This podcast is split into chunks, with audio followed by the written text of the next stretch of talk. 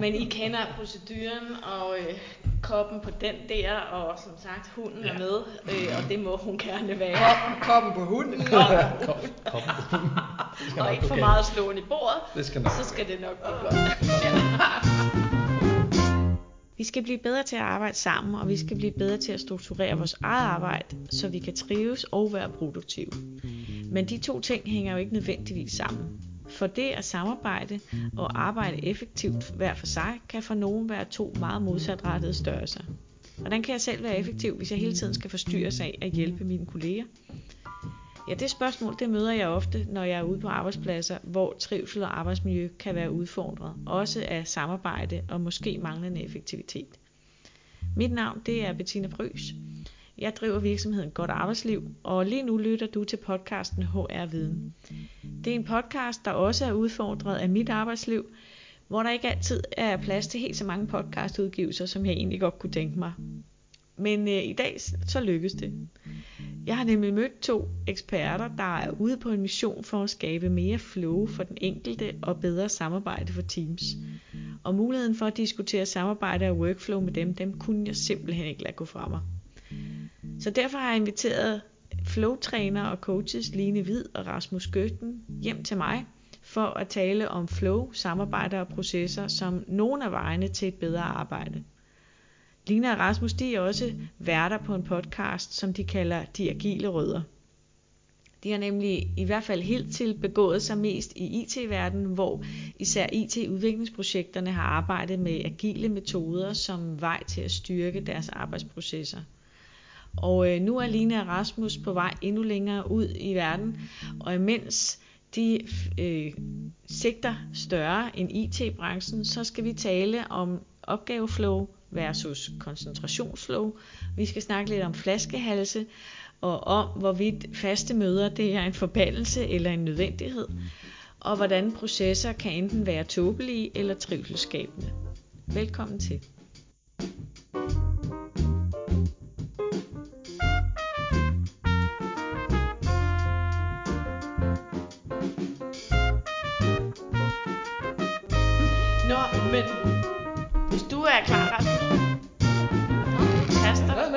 bare Nå, og nå. lidt rundt. Hmm, så fint. Jeg skulle lige surfe lidt på nej.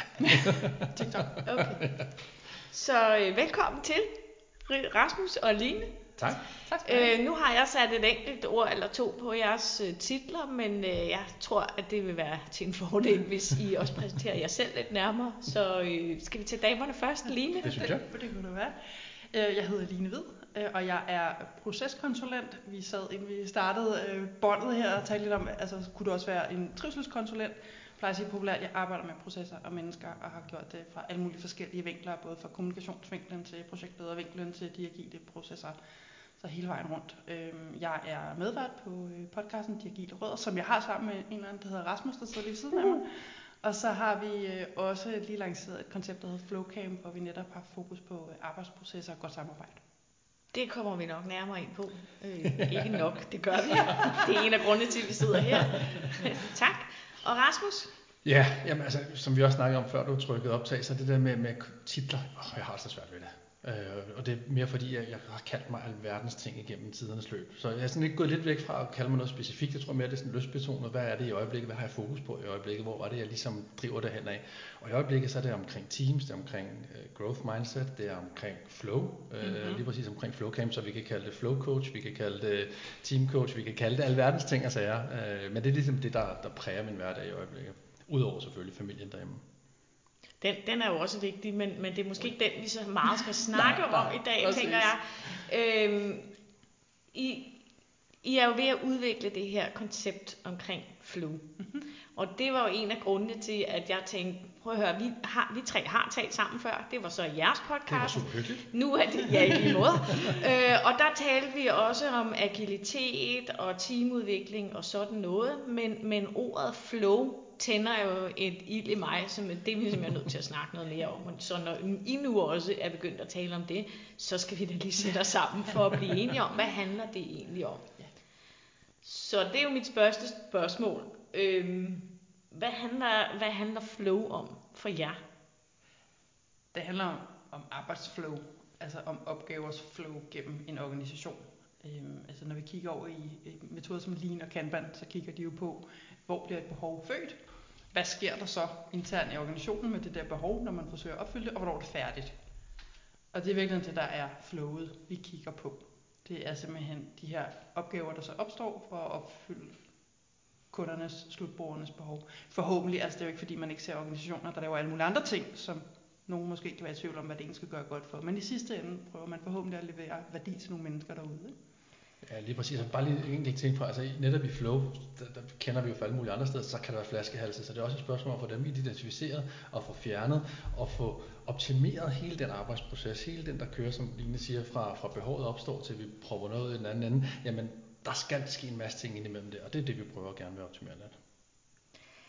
Så inden vi kommer for godt i gang med den her samtale, så sidder jeg og tænker, om vi måske skal, skal placere jer endnu nærmere, fordi øh, noget, af det, noget af vores samtale og noget, noget af vores, vores måde at snakke sammen på, er jo, er jo bundet i, at vi alle tre kommer fra IT-verdenen. Er det ikke rigtigt? Mm. Er det, det er primært IT-teams og IT-mennesker, I arbejder med, eller hvad? Ja, det har det været typisk igennem tiden. Øh, det senere stykke tid, eller det, faktisk den seneste kun Lina og jeg begge arbejdede på, det var en fagforening. Øh, og jo, det var selvfølgelig på IT-fronten og IT-siden, vi var på, men det var også meget med omkring, hvordan kan de kommunikere, hvordan kan de samarbejde med deres medlemmer. Så, så det med at skabe flow er jo ikke kun i en IT-proces, det er jo ikke kun i at sidde og kode, det er også alle mulige andre ting, der ligger inde i den her samarbejde, øh, afhængighedsafklaring, alle de her ting, som der nu kan opstå. Ja, det er jo det, fordi en ting er, at, at I, I har en podcast, der hedder De Agile Rødder, og, og øh, man kan sige meget om ordet agilitet, men det kommer jo fra en reel metode, som er den, I er rundet af. Ikke? Ja, jeg skulle lige til at sige, at altså, de agile metoder er født ud af IT-verdenen og ud af, af softwareudvikling. Øh, ja. øh, men det smukke er nemlig at sige, jeg plejer at sige, når folk sådan spørger mig, hvad er agilitet, jeg skal sådan prøve at forklare det, så det er simpelthen den, den bedste tilgang til at arbejde med komplekse opgaver med mange ubekendte. Og det er IT jo så som oftest. Det er der mange af. Det er der rigtig, rigtig mange af. Ikke? Øh, men du kan jo også godt finde den slags problemstillinger andre steder. Øhm, og, og der er også brug for flow og opgave. Lige præcis. Ja. Hvad var det, I kaldte det? Opgaveflow ja. øh, i mange andre sammenhænge end lige præcis, når vi taler IT-udvikling og så yes. videre. Så mm. det var bare for lige at få løftet den. For det første for lige at at, at lege det, at ja, vi er nør, IT-nørder, alle tre, det har jeg har i hvert fald også en oprindelig været, men, men vi, ligesom, vi har alle tre flyttet os lidt andet sted hen. Ikke? Ja. Og så er der jo også Eller udvidet ideen om yes. samarbejdsflow. Ja, så er der jo det ved det, at altså det der, de der opgaver, ikke, de skal jo løses af mennesker. Og øh, det introducerer jo så nok en til kompleksitet, ikke? fordi vi mennesker er også nogle komplekse størrelser. Så altså, vi har sådan en lille tagline med, at Flowcamp er både det er flow, det er samarbejde og det er facilitering. Og det er så også der, hvor de der mennesker kommer ind. Altså det er ikke sådan, at vi går ind med sådan en mindset, der hedder, det er bare sådan nogle robotter, sådan en fabrik, der bare skal sidde og høvle de her opgaver igennem et meget, meget fint og tunet flow. Der er nogle mennesker, der skal gøre det. Jamen det er der jo ellers mange af vores IT-metoder, der ligesom vælger at se lidt bort fra. Det var derfor, jeg valgte at gå væk fra IT-drifts og IT-service management og tænke, hvor er menneskene henne i alt det her procesrammeværk, som jeg har arbejdet med i mange år, og over i noget mere arbejdsmiljø og, og menneskeorienteret øh, forståelse af, hvordan får vi overhovedet det der samarbejde til at fungere, både for virksomheden og for menneskene. Så det er jo dejligt, det ikke kun er mig, der har set det. Så tak for det. Måske er det derfor, jeg rigtig gerne ville have besøg af jer en gang til. Og det var så øh, rasende hyggeligt at have dig inde i vores studie. Ja, men det er jo det. Øh, nå, men jeg synes jo, det er lidt interessant, når, når, I siger, når I taler om flow, så er det opgaveflowet. Fordi jeg kommer jo fra en lidt anden, altså arbejdsmiljøsammenhæng og, og psykologien, der taler vi om flow som sådan mere en tilstand, den enkelte kommer ind i, hvis man får lov til at lave det, man skal koncentrere sig om at lave. Ja. Så hvordan hænger de to ting sammen, hvis de hænger sammen, tænker jeg? Jamen jeg synes faktisk, det hele hænger rigtig godt sammen. Øh, især hvis man tager sådan en rigtig metabrille på og begynder at kigge det sådan meget holistisk. Så kan Jamen jeg er vild med det der. Ja, præcis. men, men, men, men, så er der så mange ting, og det var sådan en lille side note, det er noget min hjerne, den prøver at få styr på i øjeblikket, fordi netop i forbindelse med vores podcast, har vi snakket masser af gode mennesker, oplevet masser af gode ting, og det påvirker mig bare. Nå, tilbage til emnet.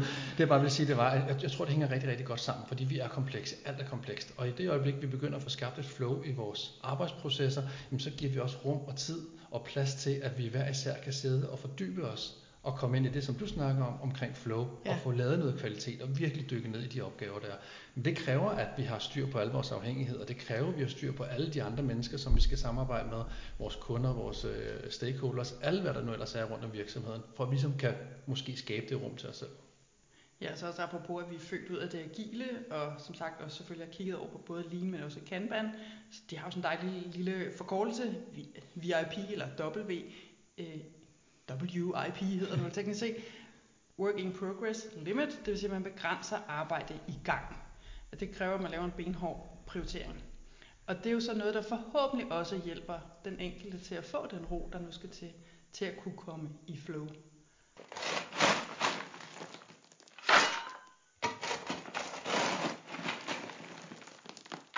Nu lige to skridt tilbage. altså, Lean det er jo en, en procesoptimering helt ned på minuthåndtering om, så nu rækker jeg ud, og så tager jeg den her vindue, og så tager jeg armen tilbage igen, og så spiser jeg den her vindue. Det gør så ikke lige nu. det er måske ikke så smart. Men, men altså helt ned i detaljeorienteringsprocesbeskrivelse. Og hvad er Kanban?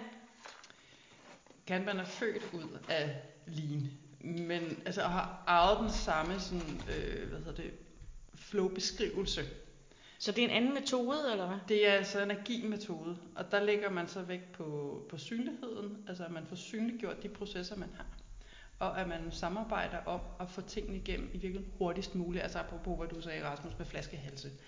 Øh, hele formålet ved i første gang at, at vise flowet, altså måske kender folk Kanban boards, som, ja, det er der, hvor vi alle sammen mødes om morgenen og lige står og siger, vi ja. danner et overblik, og jeg er der, og du er der, og jeg har ja. brug for at skulle lave det der. Ikke? Yes, der er sådan nogle kolonner, og det er sådan helt enkelt Kanban-board, har bare sådan en øh, start eller venter og i gang og færdig. Øh, men det der er tanken, altså hvis man gør Kanban rigtigt, så har man netop fået skitseret hele sin proces, både op til at opgaverne kommer ind, at de bliver beskrevet ordentligt, til man beslutter sig for rent faktisk at gå i gang med dem, til man så går i gang med at løse dem, og til de er erklæret færdige. Og, man og kan så, se, så introducerede du WIP. Ja, Work in Progress Limit. Og det er jo så fordi... Det er jo et fantastisk udtryk. Det er det. og altså, det er jo fordi, altså, jeg tænker, alle, der har været øh, i en virksomhed i lidt mere end 5 minutter, kan godt relatere sig til øh, en helt masse krav, I gerne fra forretningen. Nu skal I lave det, I skal lave det, I skal, lave, I skal også lave det, I skal lave det. Og det man simpelthen gør, det er, at man siger, altså som sagt nu i Kanban, der, der skiller man to boards. Man har det boards, hvor man ligesom gør tingene klar. Og så er der bare sådan et cut, der siger, nu tager vi, altså vi, vi hiver noget først ind på det næste board, når vi er sikre på, at vi rent faktisk har kapaciteten til at løse det. Og så er vi begrænsninger ind på det der board. Det vil sige, du kan ikke bare smide hvad som helst derind. Der skal være plads til det. Nå, der er mange chefer, der godt kunne tåle øh, at få sådan lidt øh, smidt ind på ja. skrivebordet. Og altså det, der er det smukke ved det, der er, det øjeblik, du bare det at tegne processen op, altså som du sagde, jeg ved, Rasmus, du sagt, at man skal tegne flaskehalsen ind, og måske skrive ventetid på. Bare det at lave den øvelse at beskrive flowet, og opdage, hvor flaskehalsen er, allerede der vil du opdage, hvor man måske kunne gøre det smartere. Men alt det, I, I sidder og fortæller om der, det, det er jo sådan, som jeg hører det, og, og som jeg kender de her procesrammeværktøjer, noget med, at det kan godt være, at det er komplekse opgaver og komplekse projekter, men der må stadigvæk være noget standardisering for, at det der, det kan lade sig gøre. Altså noget, som man bliver ved med at gøre igen og igen, fordi så kan vi jo bruge øh, to måneder på at beskrive processen, før vi udfører det, og når vi så har udført det, så kan vi ikke bruge beskrivelsen længere. Altså, så, så komplekst kan det jo heller ikke være. Så det, vi taler ikke, hver gang der kommer en ny type af opgave, så starter vi forfra. Det er en bestemt opgavetype, vi kan lave mange gange. Er det rigtigt forstået? Altså man, man, man, hvis vi lige prøver at trække det et skridt længere tilbage og sige, altså alle de, de agile rammeværker, det er jo et spørgsmål om, at vi gerne vil væk fra den traditionelle vandfaldsprojekt, hvor vi laver en stor projektplan, som vi kører over tre år, og siger vi, på mandag gør vi det, på tirsdag gør vi det, om tre måneder gør vi det, om fem måneder gør vi det. Det vil vi gerne væk fra. Vi vil gerne begynde at køre noget iterativt i stedet. Ikke flere supersygehuse, som vi aldrig har prøvet at bygge, og så øh, 10 år senere har, øh, har vi ikke lært ret meget, og så bygger vi fire ja, mere præcis. mand. Men jeg vil så sige, der, der er så nogle gode måder, eller hvad hedder det, gode ting ved de der store projektplaner for supersygehus og så videre, men det, det kan vi tage en anden dag. Ja, det er lad os, okay. men, men, men, det var mere vi for kan sige, hurtigt komme ud af nogle ja, sidespor lige præcis, her. Lige præcis. Ja. Men, men, men det var for at sige, at vi vil gerne væk fra dem her. Så derfor så har man så er der nogen, der har sat sig ned og sagt, hvad kan vi så gøre ved det? Så har de lavet Scrum, de har lavet Kanban, som har forskellige tilgange til at sige, jamen vi vil gerne hele tiden lære. Vi vil gerne hele tiden have noget ud til vores kunder og få noget feedback, og så lære af det. Og det er det, det, det, som, det hvor vi siger, jamen det behøver ikke at være standardiserede ting, vi laver hele tiden. Det skal være ting, som vi har brug for at få noget feedback på, så vi kan lære, så vi kan enten gå den ene vej eller den anden vej, eller bygge huset øh, lidt lavere eller lidt højere, eller male væggen blå, eller hvad farve den nu skal være. Så det er et spørgsmål om at få noget ud hurtigt til kunderne, få noget feedback, så vi kan lære af de processer, det vi sidder og arbejder på. Og hvordan får vi så opgaveflow ind i den der relativt korte feedback loop system, som, som I bygger op på den måde? Det er jo så der, hvor vi også går ind og, og stjæler med arme og ben. Altså, vi har været meget hyggelige med, at vi vil ikke gå ud og undervise specifikke metoder. Øhm, og nu nævnte jeg så selvfølgelig Kanban som energimetode, men det der er, eller procesnørden herover synes jeg er sjovt, når man sådan kigger på, på de agile metoder på tværs af dem, det er, at der er de her, de, bliver, de hedder officielle events i de agile metoder. Jeg bliver lidt træt. Det er møder, okay? Skal vi ikke kalde det det, det nu er, ikke? der, der er nogen, der svinger sig helt op på den høje navle og kalder det ceremonier, ikke? Men nu slapper vi lige af, ikke? okay. og det man i virkeligheden gør, altså det her, jeg kalder det nogle gange læringsloop, det Rasmus lige har beskrevet med, at man netop, altså man, man planlægger, hvad man planlægger småt, får det ud i verden, altså bygger det, får det ud i verden, lærer af det, og så finder man, hvad gør vi så næste gang. Og den proces bygger man simpelthen op ved at sætte nogle faste møder ind. Og det sjove er, at de der typer af møder, det er de samme. Altså lige bortset fra, at der er noget, der hedder demo, hvor man viser øh, stakeholders, altså sådan, hvad man har lavet. Det er ikke altid, den er der. Men de andre faste møder er der. Og det er, nu, det, altså du nævnte det selv, at man mødes over øh, ens Kanban board, eller hvad man nu har af, af opgavevisning. Det gør man, hvis ikke hver dag, så jævnligt. Hurtig koordinering, hvad kan vi gøre for at hjælpe hinanden videre? Den er der altid. Så er der den, der hedder, at vi kigger tilbage, vi lærer. Og lige finder, hvordan kan vi gøre tingene smartere? Kan vi måske også lære, har vi lært noget om vores produkt, så vi ved, at vi skal ændre noget? Og så planlægger man næste gang. Og så langs det der hele tiden løbende, så er der det, som så på fint engelsk hedder refinement, eller sådan afklaring af opgaver, som man også laver løbende. Og faktisk apropos, om man laver opgavebeskrivelse hele tiden, ja, og man gør det hele tiden løbende, altså, og man, de ligger så i faste kadencer, og det er forskelligt. En metode som Scrum, de har sådan, der sidder de der og møder på sådan en ramme, som er, altså det, der sidder de på sprintet. Kanban gør det sådan mere øh, det, organisk, hvor man vil have dem henne, men der er stadig den der kadence. Så man har de der faste møder med nogle meget specifikke formål til, det er lige præcis det der, vi gør nu, og så bærer det den her proces, hvor man så kan lære. Og så hvis det skal bæres væk fra IT-udviklingsverdenen, ja hvad, hvor kunne man, nu sagde du, Rasmus, at I havde været hos en fagforening og, og hjælpe dem, men, men vi er jo stadigvæk over i IT-drift eller udviklingsafdelingen. Det er jo klart, at vi er et sted, hvor vi begynder at levere et produkt. Og det, det gør vi jo rigtig mange afdelinger. Altså, min kone hun sidder og laver løn, og hun sidder jo også og laver et produkt, hun sørger for, at øh, ansatte får en rigtig løn. De har jo også en masse samarbejde, en masse processer, en masse flaskehalse, som de har for at kunne nå deres ting. Der kan man også sagtens få god, grund, eller hvad hedder det, god værdi i at begynde at skedulere sine jobs, eller i hvert fald synliggøre, hvad er det, vi skal igennem. Og snakke om noget opgaveflow. Og snakke om opgaveflow, snakke om samarbejde, identificering af flaskehalse, alle de her ting, som der nogle gange skal til. Så vi behøver altså ikke kun at være softwareudvikling og små øh, programmer, vi sidder og udvikler. Og jeg kender til både biotech og marketing, hvor man også har gjort det med stor succes og har glæde af det. Altså det, så nøgleordene er det der, er det komplekst, der er der mange ubekendte. Og man kan faktisk godt finde IT-projekter, hvor det ikke vil give sig god mening. Altså hvis det er en eller anden implementering, som man har gjort 700 gange før, så er jeg bare sådan, det gør jeg bare. Altså så er der ingen grund til at få sådan en læringsloop ind. Altså fordi der ved vi, hvad Nej, for det kan vel også være sådan alle mulige andre former for produktudvikling i virksomheden, yes, præcis. hvor, hvor yep. ja, du er ikke helt sikker på, hvem kunden egentlig er, yep. du er ikke sikker på, hvor, hvad vi kan betale, eller hvad de vil betale for det, og, og hvor skal vi få varerne fra, alle mulige andre yes. sammenhænge, kan, kan denne her form for optimering af samarbejdet vel også ja, være smart. Ja.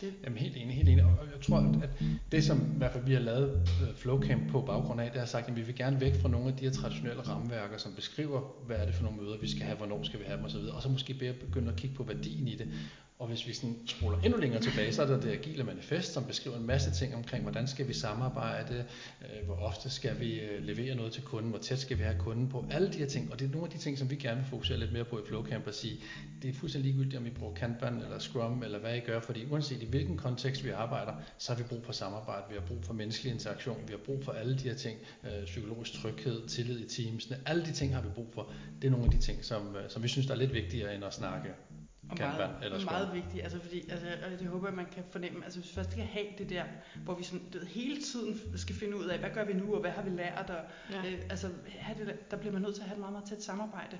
Altså det kræver virkelig, at man har nogle mennesker, der kan finde ud af at kommunikere sammen, både mundtligt og skriftligt, og i øvrigt også, fordi ja, så er der en del møder, og man skal have nogle workshops, at man er rigtig god til at facilitere. Jeg tror, alle også har prøvet at blive indkaldt til alt for mange rigtig dårlige møder, hvor man ikke aner, hvor fanden man er der. Åh, oh, det er jeg glad for, at du siger, Line, fordi når, når du sidder og fortæller, ja, og så skal vi have en masse faste møder, ja, så alt strider bare i mig til. Nu har jeg kæmpet, jeg ved ikke hvor mange år for, at vi skal have nogle færre møder, ja, for det er jo arbejdsflows dræberen simpelthen.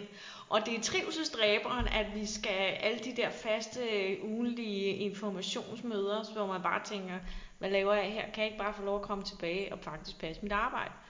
Så Jamen, vi skal jo ikke have flere møder, vi skal have de rigtige møder. Ikke? Præcis. Jamen, helt enig. Og jeg tror, at hvis man kigger på, på IT Danmark og alle de uh, Scrum-installationer, der er blevet lavet, så har man fuldt drejebogen fuldstændig. Den siger, du skal have det med om mandagen, du skal have det med om tirsdagen, du skal have dem der hver dag, om torsdagen skal du have det, og fredag skal du også holde de to møder. Jamen, det er jo helt og, vanvittigt. Lige præcis, og det er derfor, jeg tror, der er rigtig mange, der sidder derude og siger, at Scrum det er jo ikke andet, end vi mødes hele tiden og bla bla.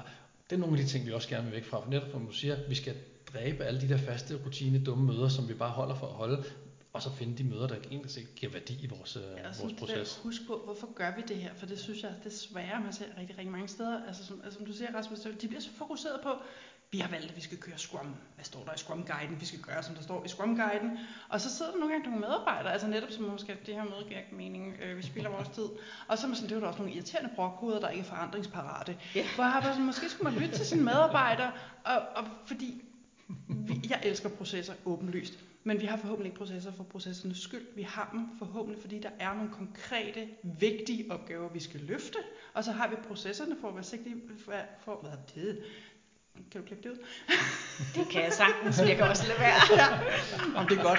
Det er altid godt med lille bøf. Ja. Nå, det jeg prøvet at sige, forhåbentlig så arbejder vi på det, på det rigtige, øh, det vi har prioriteret, og at vi fokuserer på det, og så får vi det ud. Og det er det, processen skal gøre. Den skal sikre, at vi leverer det vigtige i den bedst mulige kvalitet hurtigst muligt. Og hvis processen ikke gør det, så skal vi finde på noget andet. Og derfor kan det blive så farligt at klamre sig for meget til en teori. Og det er derfor, vi har valgt, og det er også derfor, at Flowcam ikke hedder noget med agilt. Fordi vi vil ikke have, at folk så tror, nu bliver de certificeret i Scrum, for det gør man ikke.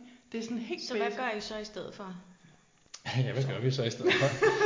Jamen, man kan sige, at selve Flowcamp er bygget op øh, over 12 øh, workshops, hvor vi klæder de her deltagere på i deres virksomhed til at kunne håndtere identificering af flow, optegning af en proces, øh, facilitering af det her, facilitering af samarbejde, facilitering af alle de ting, der nu ligger med. Så det er en 12 proces, eller proces, hvor at, øh, de kommer ind med deres udfordringer, og hvad de nu ellers har, bliver klædt på hos os, øh, og vi snakker omkring, hvad de ellers kunne finde på at have udfordringer i hverdagen. Og så forhåbentlig efter 12 uger, så har de fået ændret nogle processer internt i deres virksomhed, samtidig med, at de er blevet klædt på til selv at kunne gøre det efterfølgende, og være lidt uafhængige af sådan nogle tosser som os. Ja, også fordi noget af det, der også, som vi også forsøger at undgå, udover at vi ikke vil have nogle specifikke agile metoder, så vil vi også meget gerne væk fra de der agile transformationer. Altså det der med, at man går ind og siger, okay, nu nu skal vi være agile. I løbet af de næste 3-6 måneder, så laver vi hele organisationen om. Alle får nye roller, det bliver pissegodt. Det kommer til at være så hurtigt, og samtidig så skal vi levere det, der vi plejer. Ikke? Du sidder med en organisationskonsulent, der har tæsket rundt i organisationsforandring, teori og praksis ja. i mange år ja. efterhånden. Og bare lad nu være, det virker jo ikke. Nej, lige præcis. Og de her stakkels medarbejdere, der desperat forsøger at passe deres arbejde, så skal de også lige være forandringsparate og have nye roller på kursus. Ikke? Og der vil være sådan Organisationsforandringer skal ske i hvert fald hver tredje måned, ellers så er vi ikke øh, aktive nok. og jeg vil sige, at får man en ny direktør, kan man være fuldstændig sikker på, at der kommer til at ske en hel masse sjov ballade på den front. Ikke? Ja, de 100 dage er jo skruet ned til cirka 30 dage nu, ikke? Nå, fordi at vi kan jo ikke vente så længe på at komme med en ny øh, måde at redde verden på. Ja. Ja. Altså, det, der sådan, altså det vi kommer og siger, det er altså, altså vi, vi, vi kommer med de små ændringer. Ja. Altså, det, der er ikke nogen stor omvæltning her. Vi tror simpelthen ikke på det. Vi tror på, at det skaber støj, og vi tror faktisk ikke på, at man så får det ud af det, man gerne vil. Og nu så hvad kunne en lille ændring være? det skal de så selv finde ud af. Nu nævnte Rasmus de her deltagere, vi har kaldt dem ambassadører. Og det også, fik også sagt, Rasmus, det der med, at de skal være uafhængige af sådan nogle typer som os. Altså vi har været inde som Scrum Master, agile coaches, og det bliver ret hurtigt os, der driver den der forandring. Vi kommer ind som eksterne konsulenter, og vi er jo sådan nogle troløse freelancer. Ikke? Vi skrider jo igen. Og det er altså ikke altid, og det er faktisk desværre sjældent, at de så, så har leveret nogle interne, vi har kunnet oplære. Og det vil sige, at vi tager vores kompetencer og vores viden med. Og det synes vi er lidt svært. For så er det bare endnu et projekt, der bliver efterladt, Præcis. Øh, som kan I huske dengang Rasmus ja. og Line var forbi. Det var egentlig meget smart. Men... Ja. Præcis, og især hvis vi så samtidig har været inde i en agil transformation, jamen så har vi også været inde måske at ødelægge noget af den virksomhedskultur, der er i forvejen. Det er klart. Øh, fordi vi kommer ind med vores viden og siger, at om nogle gange har vi en drejebog, der siger, nu skal vi køre Scrum, bom, bom, bom, bom, bom, bom, bom, og I skal have selvkørende teams. Og, øh, Men vi er enige om, du har lagt den drejebog væk nu. Den er, den er gemt væk. Jamen, det er helt Det er bare for at sige, at, at, at lige præcis det der med, at vi kan komme ind som eksterne konsulenter og rent faktisk ødelægge en virksomhedskultur. Mm-hmm fordi vi tror, vi gør det bedste, fordi vi følger en eller anden drejebog. Og det er det, vi gerne vil væk fra, at sige, at de ændringer, der skal ske, det skal være hos ambassadørerne, jer, der kender virksomhedskulturen, jer, der ved, hvad der er, der sker, hvad der, hvad der bliver påvirket, hvis vi drejer på den og dem herover. Det synes jeg er meget vigtigt. Og det er jo noget af det, jeg også arbejder allermest med, det er netop den der forankring af forandringerne. Ja, når, når jeg har været ude og lave trivselsforløb, så kan vi alle sammen godt blive enige om, hvad det er, der skal til for at få endnu bedre arbejdsmiljø. Men det er så meget sværere, når man så kommer væk fra mhm. workshoppen. Ikke? Ja. Så, så hvordan får vi egentlig faktisk fastholdt de ja. forandringer, vi er blevet enige om, er den absolut største opgave, som jeg ser det i alle former for organisationsforandringer. Ja. Hvad end det er processer, eller det er sådan andre mulige, øh, mulige arbejdsmiljø, trivselssammenhænge. Mm. Altså det er også derfor, vi har bygget op i de her 12 workshops, hvor, altså det vi har gjort, vi har simpelthen sat, vi har sat os ned og brainstormet på, hvad er det vi kan, for vi, vi kan jo se, så de der teams, vi får fat i, de, de ender altså med at fungere bedre. Hvad er det, vi kan? Og der ja, er hvad også, er det, I gør ved dem? Altså, ja, nå, men det kom så med det. det, det, det vi skal jo have, I skal selvfølgelig heller ikke aflevere alle guldkornene ja, uden nej, at få penge for dem. Det, det, bare, men... der, der, det kender du, der er jo forskellige øh, virksomheder, der er forskellige teams, der er forskellige måder, der er forskellige udfordringer øh, i hver af de her teams. Jeg tror noget af det vigtigste, det er i hvert fald at tilsikre, at, at vi giver dem et mål, et fælles mål. Det er i hvert fald noget det, jeg arbejder på at sige, jamen grunden til, at I sidder og arbejder mod det her, eller på det her, det er fordi, I har den her agenda, I skal leve op til, eller det her forretningsmål, eller hvad det nu end kan være. For det synliggjort. Mm. For at sørge for, at de ved, hvad det er, de leverer ind til at få en værdi. Det tror jeg er noget af det vigtigste til at starte med i hvert fald. Så begynder man at få noget ejerskab. Når vi så først begynder at få ejerskab, så kan vi begynde at snakke omkring, hvordan skal vi så samarbejde med vores kollegaer? Hvad skal der ske, når der kommer en mail ind i vores fælles podcast? Alle de her ting, det kan vi begynde at snakke De er sådan helt praktiske, ja. Ja, ja og det er virkelig, altså spurgte, det vi nævnte også med altså at få kortlagt og optimeret et flow, det er også noget, til de lærer. Øh, vi taler om det med kommunikation, hvordan kommunikerer man godt mundtligt, hvordan kommunikerer man godt skriftligt. Og så vi har valgt at lave det som workshop, så vi laver både noget undervisning, hvor vi altså, giver noget af den viden, vi har, laver nogle øvelser med dem, men også apropos det der små forandringer, det er altså også mit svar på det spørgsmål var, jeg kan faktisk ikke fortælle dig, hvad det er for nogle ændringer, de skal lave. Det skal de selv vælge.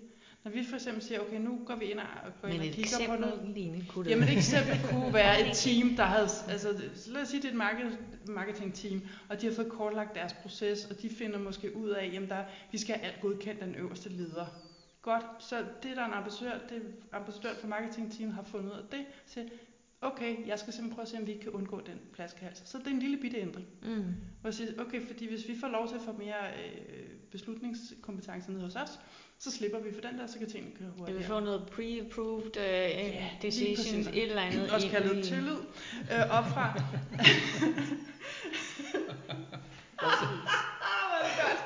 ja, også kan have ja. tillid. Ja. ja. ja. Og det er det, der er tanken, ikke? at de så simpelthen får lov til at sætte sådan nogle små bitte forandringer i gang. Og, det, så, og det, vi tror ikke, at når vi så går derud, så er det bare, øj, alt er blevet meget bedre.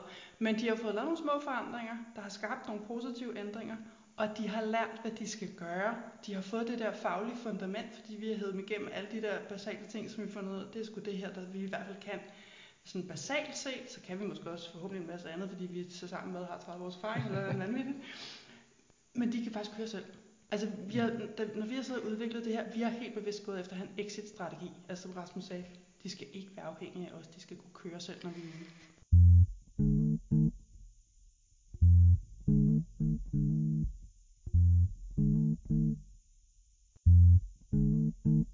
Så, så når du nu siger at være afhængig af, nu har vi indtil videre siddet og snakket om, at alle de her medarbejdere skal, skal lære at, at handle og være øh, på en anden måde, når vi er på arbejdspladsen, for at de kan arbejde sammen.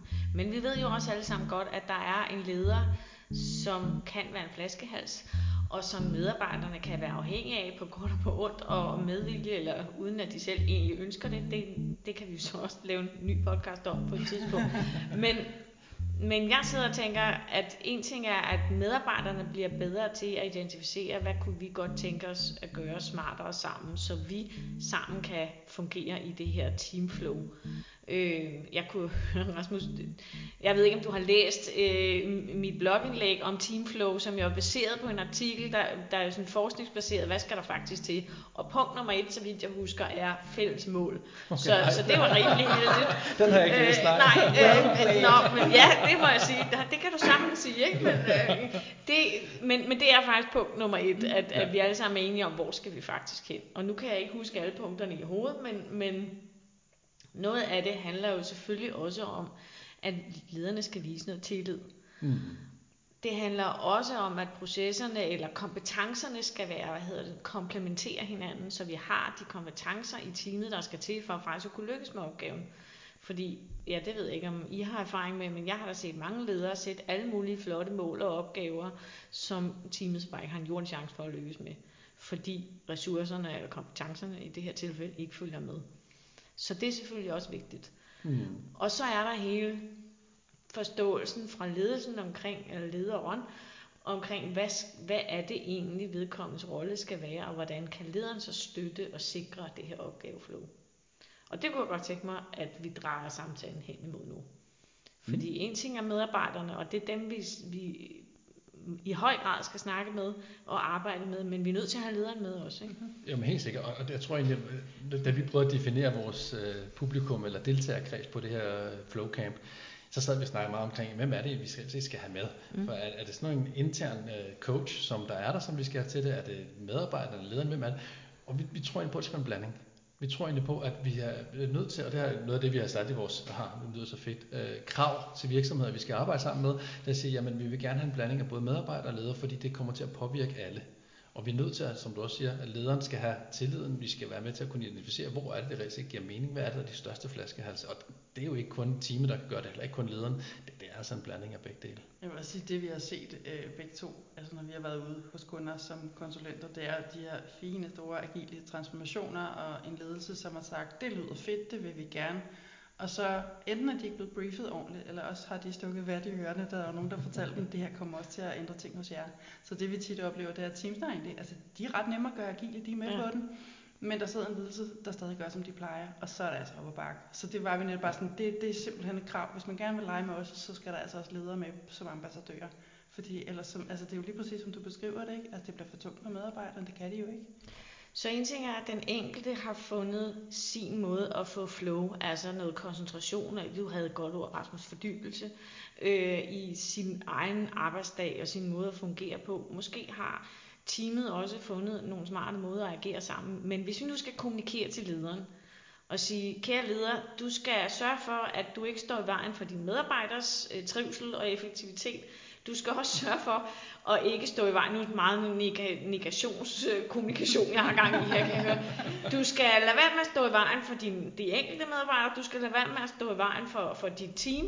Hvad skal du så gøre for at netop skabe den retning, der sikrer det gode samarbejde, i stedet for at lave barriere. Hvad, hvilke tips eller råd kan vi komme med? Mm. Er det der, hvor vi har forberedt tre Ja, men lad os satse på, at øh, noget af det, vi snakkede om, for, øh, kan bruges til det spørgsmål. Skal jeg tage den først? Altså nu har vi jo talt utrolig meget om det der med kortlæg, øh, kortlæg processen. Det vil faktisk være vores tip. Hvis der er en leder, der sidder derude og tænker, hvad alverden skal jeg gøre for at gøre det, så siger den der proces skal kortlægges. Hvad for en proces? igen, teamet har en eller anden arbejdsproces. Sådan at, altså der strømmer nogle opgaver ind. Ja. Dem løser de. Og de bliver afsluttet. Så det er på helt det niveau? På proces. det niveau, ja. ja. Og her er the catch. Man skal gøre det sammen med teamet. Den der med at sætte sig som leder inde på sit eget skrivebord, tænkte, det gør jeg det lige. Don't do that. Inddragelse, inddragelse, inddragelse. Og det, det, står, det er som mine tre tips. du, du er, det er simpelthen de svar på det, andre smælerne ja. har med beliggenhed, beliggenhed, ja. beliggenhed, inddragelse, inddragelse, inddragelse. du må få lavet en kaffekop, Bettina, det er Ja, du har ret. Ja, Ja, det- få medarbejderne med til at beskrive Ja, og det mit gæt er, at øh, medmindre lederen allerede er en meget, meget nærværende leder, så vil vedkommende sikkert blive overrasket over nogle ting i forhold til, hvad der reelt sker, når en, en opgave ligesom går igennem teamet. Mm. Så få det kortlagt sammen, og som sagt, jeg er parat til at sætte ret meget af min opsparing på, at øh, man vil opdage mindst en ting, man kan gøre smartere. Bare i den øvelse. Og jeg, jeg tror, der er mere end mindst en. Jeg tror, der er mindst 10. Der er masser af lavt hængende frugter, og så er der Ja, dem, der er måske lidt mere præcis. komplekse, og så er der de større øh, forandringer. Ja. Ja. Så kortlæg processen sammen med medarbejderne. Ja, og netop Yes. med under sammen med. Ja, jeg skriver meget tykke streger under, Ja, når jeg der lige er opsummerer det i show over der. nakken, hvis man skal sidder nok- og gør det der lige. Præcis. Vi har også snakket meget, og det er også en af de ting, vi tror på, det er omkring transparens og synlighed. Altså netop få synliggjort, hvad er det for nogle opgaver, som vi arbejder på, hvad især, hvad er det, vi som team skal levere på, hvad er det, vi som afdeling for nogle opgaver, vi skal levere.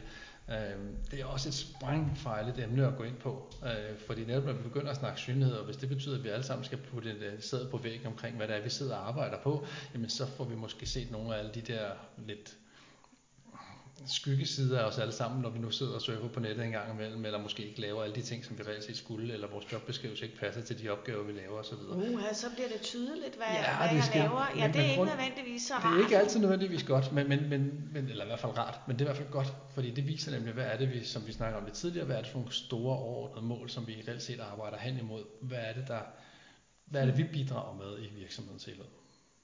Så transparens og synlighed, det Mhm. er sindssygt vigtigt, Og og man- det er på alle niveauer. Ja, og man kan jo sådan set altså, starte lidt blidt, fordi altså, netop det, du siger, Rasmus, man, man skal også lige, nu taler vi også om og det der med, med tillid og tryghed og sådan noget, især trygheden, ikke?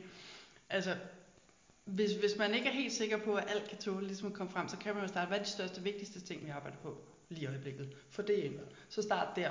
Og Så man kan, stadigvæk kan holde lidt skjult, hvis der er så, nogle så ting, kan man man det ikke og så kan man at- så stille og roligt Ja. bevæge sig hen i at få ting ind. Også det, der tit sker, når man så har de her faste møder, og teamet står og snakker om, der er man sådan, "Jamen, jeg sidder også med det her, det er jo ikke op på tavlen. Fint, så får vi den op. Så man kan godt starte blidt, men altså, vi skal derhen, hvor vi faktisk godt ved, hvad hinanden laver. Så kan vi også bare hjælpe hinanden jo. Men det er jo ikke sikkert, man har tid til det, jo. Det kunne man jo så måske få, hvis man står der om morgenen og kigger og siger, okay, jeg sidder med den der, jeg, jeg ved ikke helt, og så er der en, der kan sige, okay, jeg kan faktisk godt hjælpe dig, jeg har en vildt presset dag i dag, men skal vi prøve at finde noget tid i morgen? Man kan bedre koordinere. Ja, det er klart, hvis man er klar over, hvad de andre Ja, sidder og, og, og hænger fast i. Eller Ja, det er svært at koordinere noget, man ikke ved. Ja, det er det. Ja, præcis. Og så, så min påstand er også, at hvis du først får grundlagt dine processer, som vi snakker om tidligere, så begynder du også at kunne identificere nogle af de, de måske lidt tåbelige steps, som der bliver udført i en afdeling. Og i det øjeblik, vi begynder at identificere de tåbelige steps, så begynder vi også at kunne fjerne dem og forhåbentlig frigive noget mere tid til noget af det, der er vigtigt. Samarbejde, personlige relationer, alt hvad der nu ellers hører til. For jeg Så tror, work der in sker... progress, limits og tåbelige... Hvad var det, du kaldte den? Tåbelige hvad? Tåbelige processer. Tåbelige processer, ja, der også. altså, det er jo et ordforråd, vi Kan vi er lave en certificering? Ja, du, du er blevet certificeret i tåbelige processer. I at men- fjerne tåbelige I at processer. fjerne, ja, præcis. Men jeg tror bare, der er rigtig mange tåbelige processer, der, der sker. Mhm. Mm-hmm. Der er rigtig mange steps, der er rigtig mange opgaver, der bliver løst i dag, som bliver løst, fordi det har vi altid gjort. Ja. Jamen, hvorfor? Jamen, det ved jeg ikke. Ligesom møderne. Ligesom Oh, yes. møderne, lige præcis. Mm. Vi afholder dem, vi mødes, vi gør det. Hvorfor? Jamen, Fordi det, det skal vi. Jamen, hvorfor skal du altid udfylde de her fire øh, bilag, inden du sender dem? Fordi det skal jeg. Okay, er der nogen, der bruger de fire bilag til noget? Har vi virkelig ikke optimeret alt det der væk? Øh, nej. Nej. Nej, altså der er vi mennesker jo fantastiske. Vi har jo en tendens til, at hvis vi gerne vil forbedre noget, så tilføjer vi. Oh ja. Vi er simpelthen ikke særlig Jeg gode håber, til det der at slette. Christiansborg-politikerne hører med nu, fordi Kære er Mette Frederiksen. Det er forfærdeligt, hvor mange ekstra love, der skal puttes Præcis. på, og hvor mange ekstra regler og steps i, også på arbejdspladserne. Ja, Vi- og det er lige præcis det, der sker. Der bliver, altså, så kommer der en ny konsulent ind, som har, at øh, nu skal I arbejde på en ny måde. Og du ved godt, jeg sidder og skyder mig selv lidt i Ja. foden, netop fordi jeg også er konsulent. Men, men, men det er typisk det, der sker, det er, at vi kommer ind og siger, nu skal vi arbejde agilt, nu skal vi arbejde efter Scrum, så nu skal I også lige gøre det her, det her, det her, det her. Jamen hvad så med alle de andre ting? Jamen dem fortsætter I bare med, for det vigtige det er, at I gør det her, det her, det her. Vi er nødt til at få ryddet op i alt det her. Øh, Det gør vi jo også derhjemme i køkkenskabene. Vi fjerner forhåbentlig noget nyt, før vi propper, eller noget gammelt, før vi propper noget nyt ind. Og det er altså også det, vi skal have gjort med alle de der tåbelige processer. Og nu nævner du så også de der møder, og det er jo så også, altså, som sagt, der er flere af dem, og vi har også det der, hvor vi kigger tilbage og lærer. Og det er jo lige præcis derfor, man skal have sådan møde fast, Oh, yes. hvor man rent faktisk lige går lidt meta på, hvad pokker man er gang i, og lige siger, hey, fungerer det, vi gør nu? Er der et eller andet, vi kan få øje på, vi faktisk kunne gøre smartere, eller netop kan vi slå et eller andet ihjel? Er der noget, vi skal holde op med at gøre? Så, så hvad er det, vi har, har givet af tips nu til, til lederen? Helt, jeg, Hvis jeg lige skal bevare overblikket her. altså vores formelle tips, det ene var at optimere flowet sammen med teamet. Ja.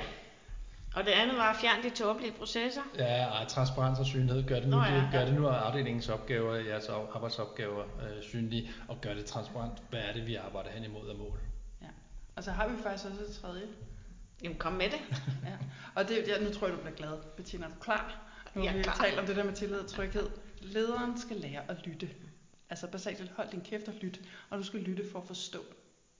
Fordi, altså igen, det, øh, det sker jo, altså i det øjeblik, du får bare en lille lederhat på, så vil du opleve, at du simpelthen ikke får lige så meget at vide.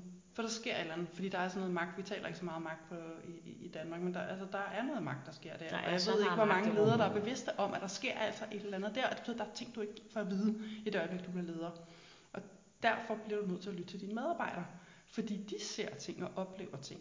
Og den eneste måde, du kan få dem til rent faktisk at ture sige det til dig, fordi du lige pludselig er blevet altså en med et større bat, det er, hvis du oprigtigt lytter til dem for at forstå deres situation. Ikke lytter til dem for at fortælle dem, at nu, hvordan de skal gøre tingene, eller lytte til dem for at, at fortælle dem, at, at du har det svarene. Det, der, og det kommer til at et godt hjerte, tror jeg, når ledere gerne vil være sådan handlekraftige. Du fortæller jeg, hvad du skal gøre, men det er ikke dig, der er specialisten. Du skal lytte til dine medarbejdere. Også når de brokker sig og er pisseirriterende, for der er nok en grund til, at de brokker sig. Så hold din kæft og lyt til dine medarbejdere for oprigtigt at forstå, hvad det egentlig er, der sker noget hos dem. Og det forudsætter jo noget, som vi også har siddet og snakket om før i en tidligere podcast, mm. som hed De Agile Rødder. øh, at man har psykologisk tryghed øh, ja. I teamet og, og i, i organisatorisk plan, fordi hvis ikke man har det, yes. så tør man ikke sige Nej. de rigtige ting til sin leder. Hvis man, hvis man forventer, at øh, hvis jeg kommer med noget kritik, så bliver jeg slået tilbage til start, så kommer jeg ikke med noget kritik. Og så er du jo lige vidt som leder, ikke? Ja, der skulle jeg lige til at sige, der, der er det sådan, det er lidt ærgerlige. Hvis man har været en leder, som måske er med de bedste intentioner virkelig har været hurtig til at netop at affeje ting og sige, nu gør vi sådan og virkelig være handlekraftig, og gerne vil prøve at gøre noget andet, så, sige, så skal du desværre lige vippe tilliden om, og det tager tid. Ja. Og det betyder, at der kommer til at være en periode, hvor du skal være den her lyttende type, der altså virkelig er nysgerrig og har tillid til, at medarbejderne nu, nu selv kan finde løsningen. Og skal du- spørgsmål. Lige præcis, og, og, og så vil man i den periode, hvor man selv synes, man bare er så venlig og imødekommende, opleve nok at få en eller anden grad lort i hovedet. Men man skal blive ved, man skal blive ved, man skal blive ved, man skal blive ved, fordi på et eller andet tidspunkt begynder det at dæmme for medarbejderen. Der er faktisk sket en ændring, jeg ser den i handling. Det er ikke nok at rende rundt og sige, at jeg har tillid til jer, vel? Man har vist det, Ja, og så kommer der en ændring på et eller andet tidspunkt. men den tager tid. Det er så tid, mit gæt er et halvt år. Okay, den, den vil jeg ikke anfægte, fordi det, hold da op, det kommer nok an på, hvilket niveau Det man kom- starter ja, på, og, hvor, 100 procent. og, og alt muligt andet. Og der er jo Helt også en, organisatoriske niveauer, er der jo også forskellige former for psykologisk tryghed, man kan arbejde med og kan arbejde op imod.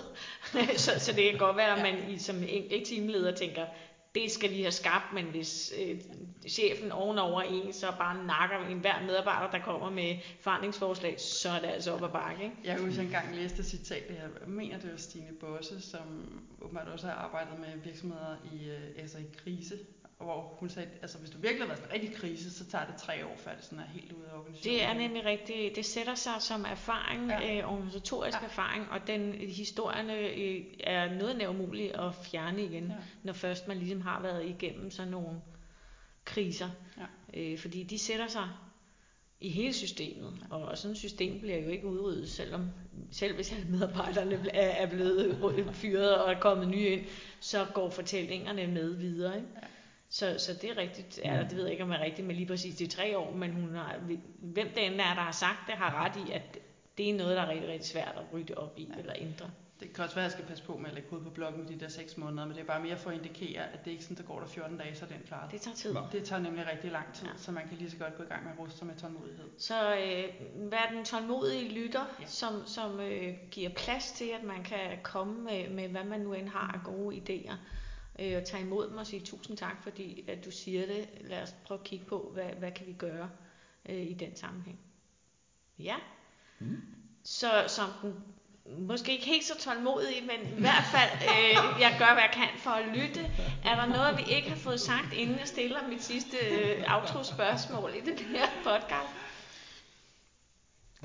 Jeg kan helt ikke umiddelbart komme på Altså udover at vi jo kunne blive ved i flere år. Jeg, jeg skulle også til at sige, altså netop som jeg, som jeg også prøvede at sige tidligere, øh, det der med at få mit hoved, at jeg prøver at få mit hoved rundt omkring hele det her emne, fordi det er så kæmpestort, ja. der er så mange aspekter. Jeg tror, at hvis vi skulle runde det hele her, så ville vi sidde her de næste par dage. Men, men jeg tror bare, at det, det er i hvert fald det essentielle i vores koncept og i vores tankegang lige i øjeblikket omkring Flowcamp, det er nogle af de ting, som, som vi har nævnt der. Ja, jeg synes, vi har været rigtig godt omkring. Altså, og ja, det er jo udsprunget af altså både vores egne tanker, som jo så udspringer af de konkrete erfaringer, vi har gjort os ude på arbejdspladserne, både med teams og organisationer, og bare sådan en frustration, der er vokset i os, at også fordi vi tror virkelig på sådan den agile tilgang, og vi tror også netop på det, det tætte samarbejde og trygheden og sådan. Og vi synes godt nok, det er op ad bakke med det, vi er blevet sendt ud. Jeg sidst var vi sådan lidt, okay, kan vi ikke skabe noget selv? Og det er så... Ej, jeg er da super glad for, at jeg ikke er alene om den mission på arbejdspladserne. Hvad end det er IT-arbejdspladser eller i andre brancher, så øh, er vi nogle stykker efterhånden. Det er jo en fornøjelse. Ja. Så, så nu er det her jo en podcast, jeg i, i mange år efterhånden har kaldt HR-viden, og det, det, jeg tænker, jeg holder fast i det navn, fordi det er sådan dejligt øh, bredt øh, i forhold til, til de her interesser. Men jeg tænker, jeg kunne godt tænke mig at stille jer et sådan HR arbejdslivsspørgsmål, som sådan en, en måde at runde af på. Om vi kan svare på det, Rasmus. nu øh, er I jo sådan, I har rundet de 40, det kan vi godt blive enige om, begge, alle tre her, ikke? Hvis I ser 10 år tilbage på den måde, I arbejder på, hvad, hvad er så det bedste råd, du kunne give os, din, lad os bare sige 30-årige jeg? Nu sidder her i dag og tænker, åh, jeg er blevet klogere. Hvad er det så for guldkorn, vi skal sprede til? Uh... Jeg ved ikke, om jeg kan sprede det til så mange. Altså, hvis jeg havde en tidsmaskine, gå 10 år tilbage, så tror jeg, at jeg vil øh, sige til mig selv, at jeg skulle finde en, der kunne være med til at tøjle nogle af alle de æren, jeg har omkring, øh, løbende omkring mig i øjeblikket. Øh, jeg er sådan en type, der... Du har æren? Æren, ja, der løber ja, æren. Okay. Jeg skulle tro at sige, hvis jeg var blevet proppet ind i et eller andet psykologstudie, så har jeg sikkert fået et par, par bogstaver knyttet til mig. Nej, det er ikke sikker på. Men, øh, men jeg tror mere, at jeg er rigtig god til at få idéer og tanker og blive inspireret til at gøre alle mulige ting, men har svært ved at tøjle det. Ja. Øh, jeg har heldigvis på den private side fået en dejlig Louise, der kan hjælpe mig med det. Og så har jeg på, på den faglige side fået en line, der kan, kan hjælpe mig med nogle af de ting. Så jeg tror egentlig, at mit råd ville være, at jeg skulle have haft en, øh, en line til at tøjle nogle af mine øh, faglige æren øh, noget tidligere. Så de kan blive produktive? Så de kan blive produktive, og de ja. kan komme lidt mere i, i proces, øh, i stedet for måske bare at være tanker og idéer og alt muligt. Og det tror jeg kunne gælde på alle mine øh, måder at arbejde på igennem de sidste, ja, nu siger du 10 år, men, men igennem hele mit arbejdsliv med, med ting, der bliver sat i værk hele tiden, eller tanker man har, eller få noget ind at spare med, få noget samarbejde, som en, en, en ikke mentor, men, men en eller anden, du kan i hvert fald øh, ja. fyre de op mod. Det tror jeg også øh, gælder i alt. Mm. Det tror jeg, alle kunne bruge for. I hvert fald, hvis man er sådan en, en der bare sprøjter idéer ud øh, fra højre til højre og venstre, så, så er det nemlig rigtig, rigtig rart at få nogen, som siger, skulle vi prøve at tage en af gangen, eller skal vi prøve at sætte den derover og så lige se nærmere på den, og så slippe den løs, og så, eller, jeg ved ikke, hvordan jeres arbejdsproces er, men, men øh, det kunne jeg forestille mig, det er lidt, det er lidt sådan. Det er lidt sådan, det ved jeg, ja. du kan ikke genkende det. Jo, altså, jeg, jeg, synes jo også selv, jeg nogle gange får lidt for mange gode idéer, men apropos nu har jeg jo sagt, at jeg er procesnørd, og jeg er jo så også hende til at køre de der processer på mig selv. Øh, så jeg har selvfølgelig ja. også ved på mig selv og netop slappe nu af, Line. Du kan ikke nå alt det der på én gang.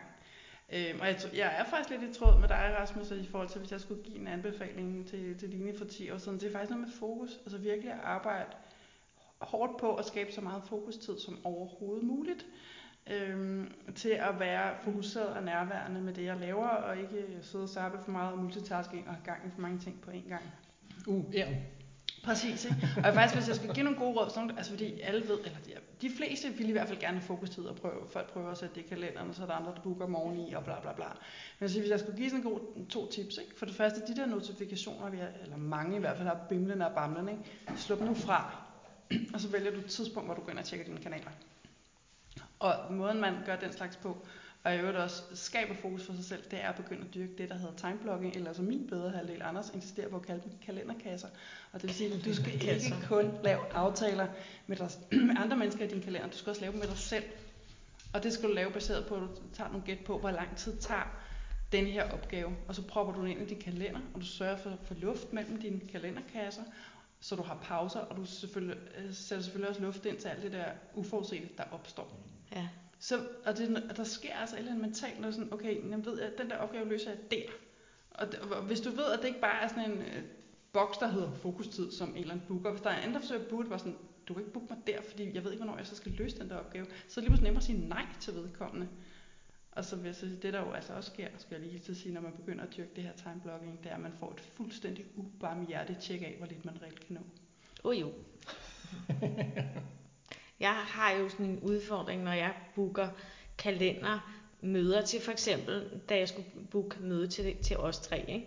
Hvis jeg booker det til mig selv, så er der jo minimum transporttiden i hver ende, jeg har booket med. Men andre mennesker forventer, at jeg kun booker den tid, vi faktisk har aftalt, når I skal komme her kl. 1. Så booker jeg selvfølgelig møde fra kl. 1 til lad os sige halv 3. Ikke? Men i min kalender skal der altså stå, øh, selvom det er jer, der kom til mig i dag, så skal der altså stå, når klokken er 12, skal jeg begynde at forberede mig både mentalt og fysisk og så videre, så videre. Så, så min ja. kalenderblokking er jo udvidet i forhold til selve opgaven, fordi der er noget forberedelsestid og noget efterbehandling, hvad end det er transport eller mental og sådan noget. Ikke? Ja. Jo, lige præcis, nu har vi været omkring de der møder, ikke? altså dårlige møder, det er jo også det, der sker. Det er folk, der booker mødet, og så er de glemt, altså facilitator skal i hvert fald som minimum forberede sig rigtig godt på det møde. Det skal mødedeltagerne måske også. Der er nogen, der skal samle op bagefter. Og alt det der, det glemmer man. Ja. Og det vil sige, så bliver vi indkaldt til de der underlige møder, som har bare, altså der er ingen agenda, der er bare et eller andet underligt titel. Og væg til væg møder, altså man kan jo ikke engang nå at gå. tisse imellem dem. Nej. Altså, og, og, samtidig der er heller ikke nogen, der ved, hvorfor de egentlig er indkaldt. Altså, for der er ikke noget formål med det der møde. Og i øvrigt er så heller ikke nogen, der samler op, så vi kunne lige så godt lade være med at have det der møde. Det er jo sindssygt. Så jeg ved ikke, om man kunne høre det her i mikrofonen, men en af mine øh, praksiser, som, som jeg har lært af min hund, det er, handler faktisk også lidt om det her, men nu har vi siddet her og snakket en lille time, og så kommer min hund og siger, hey, giv mig noget opmærksomhed. Og den er jeg begyndt at bruge som sådan en reminder om, ja, nu har du siddet stille og snakket eller skrevet eller et eller andet en time det er tid til en pause. Ja. Så øh, det er så mit råd til mit, øh, øh mit lidt yngre jeg, at hør bare efter, når hun få en hund, ja det har jeg haft i så mange år, så det behøver jeg slet ikke sige. Men hør nu efter, når hunden siger, hey, mm-hmm. du har siddet stille for længe, for det er faktisk det, ja. hunden kommer og siger til mig.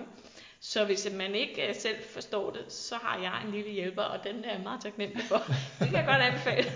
jeg vil sige, at hvis man ikke har en hund, så kan man faktisk måske have en indre hjælper. Hvis man nu rent faktisk har siddet og været fokuseret længe, og lige pludselig får en ubændig trang til at gå på Facebook, så er det ikke fordi, så er det også du har behov for at se, hvad der sker på Facebook. Du har brug for en pause. Det er en hund, der brummer og siger, hey, ja, det er rigtigt. Line og Rasmus, Tusind tak, fordi I kom på besøg. Jeg tror, at det her det var cue til at sige, lad os stoppe samtalen der. det var en stor fornøjelse at mødes med jer igen. Det var super hyggeligt. Lige måde. Tak for samtalen. Tak Fortsæt god arbejdsløst. tak. Ja, så det var en samtale med Line Hvid og Rasmus Gøtten om Flowcam, procesoptimering, ERN hunde og måder at få skabt bedre arbejdsbetingelser for os alle sammen. Til fordel forhåbentlig for både vores effektivitet og vores trivsel. Jeg vil på ingen måde anbefale, at man får en hund for at sikre sine pauser, men en eller anden indre eller ydre hjælper til, at du skaber fokus og flow, men også husker at holde pauser for at finde noget ny energi den anbefaling vil jeg vældig gerne slutte af med her. Og det gælder selvfølgelig både for den enkelte, men også for teams. Du har lyttet til podcasten HR Viden, og tusind tak for det. Hvis du vil høre noget mere, så er du meget velkommen til at sende mig en opfordring og nogle emneidéer på b som Bettina og p som Prys, snabelag, godtarbejdsliv.dk. Og du kan også finde mig på LinkedIn eller min hjemmeside. Jeg tør så ikke love hvornår, men vi høres helt sikkert ved igen en anden dag. Indtil da vil jeg ønske dig en rigtig god arbejdsløshed.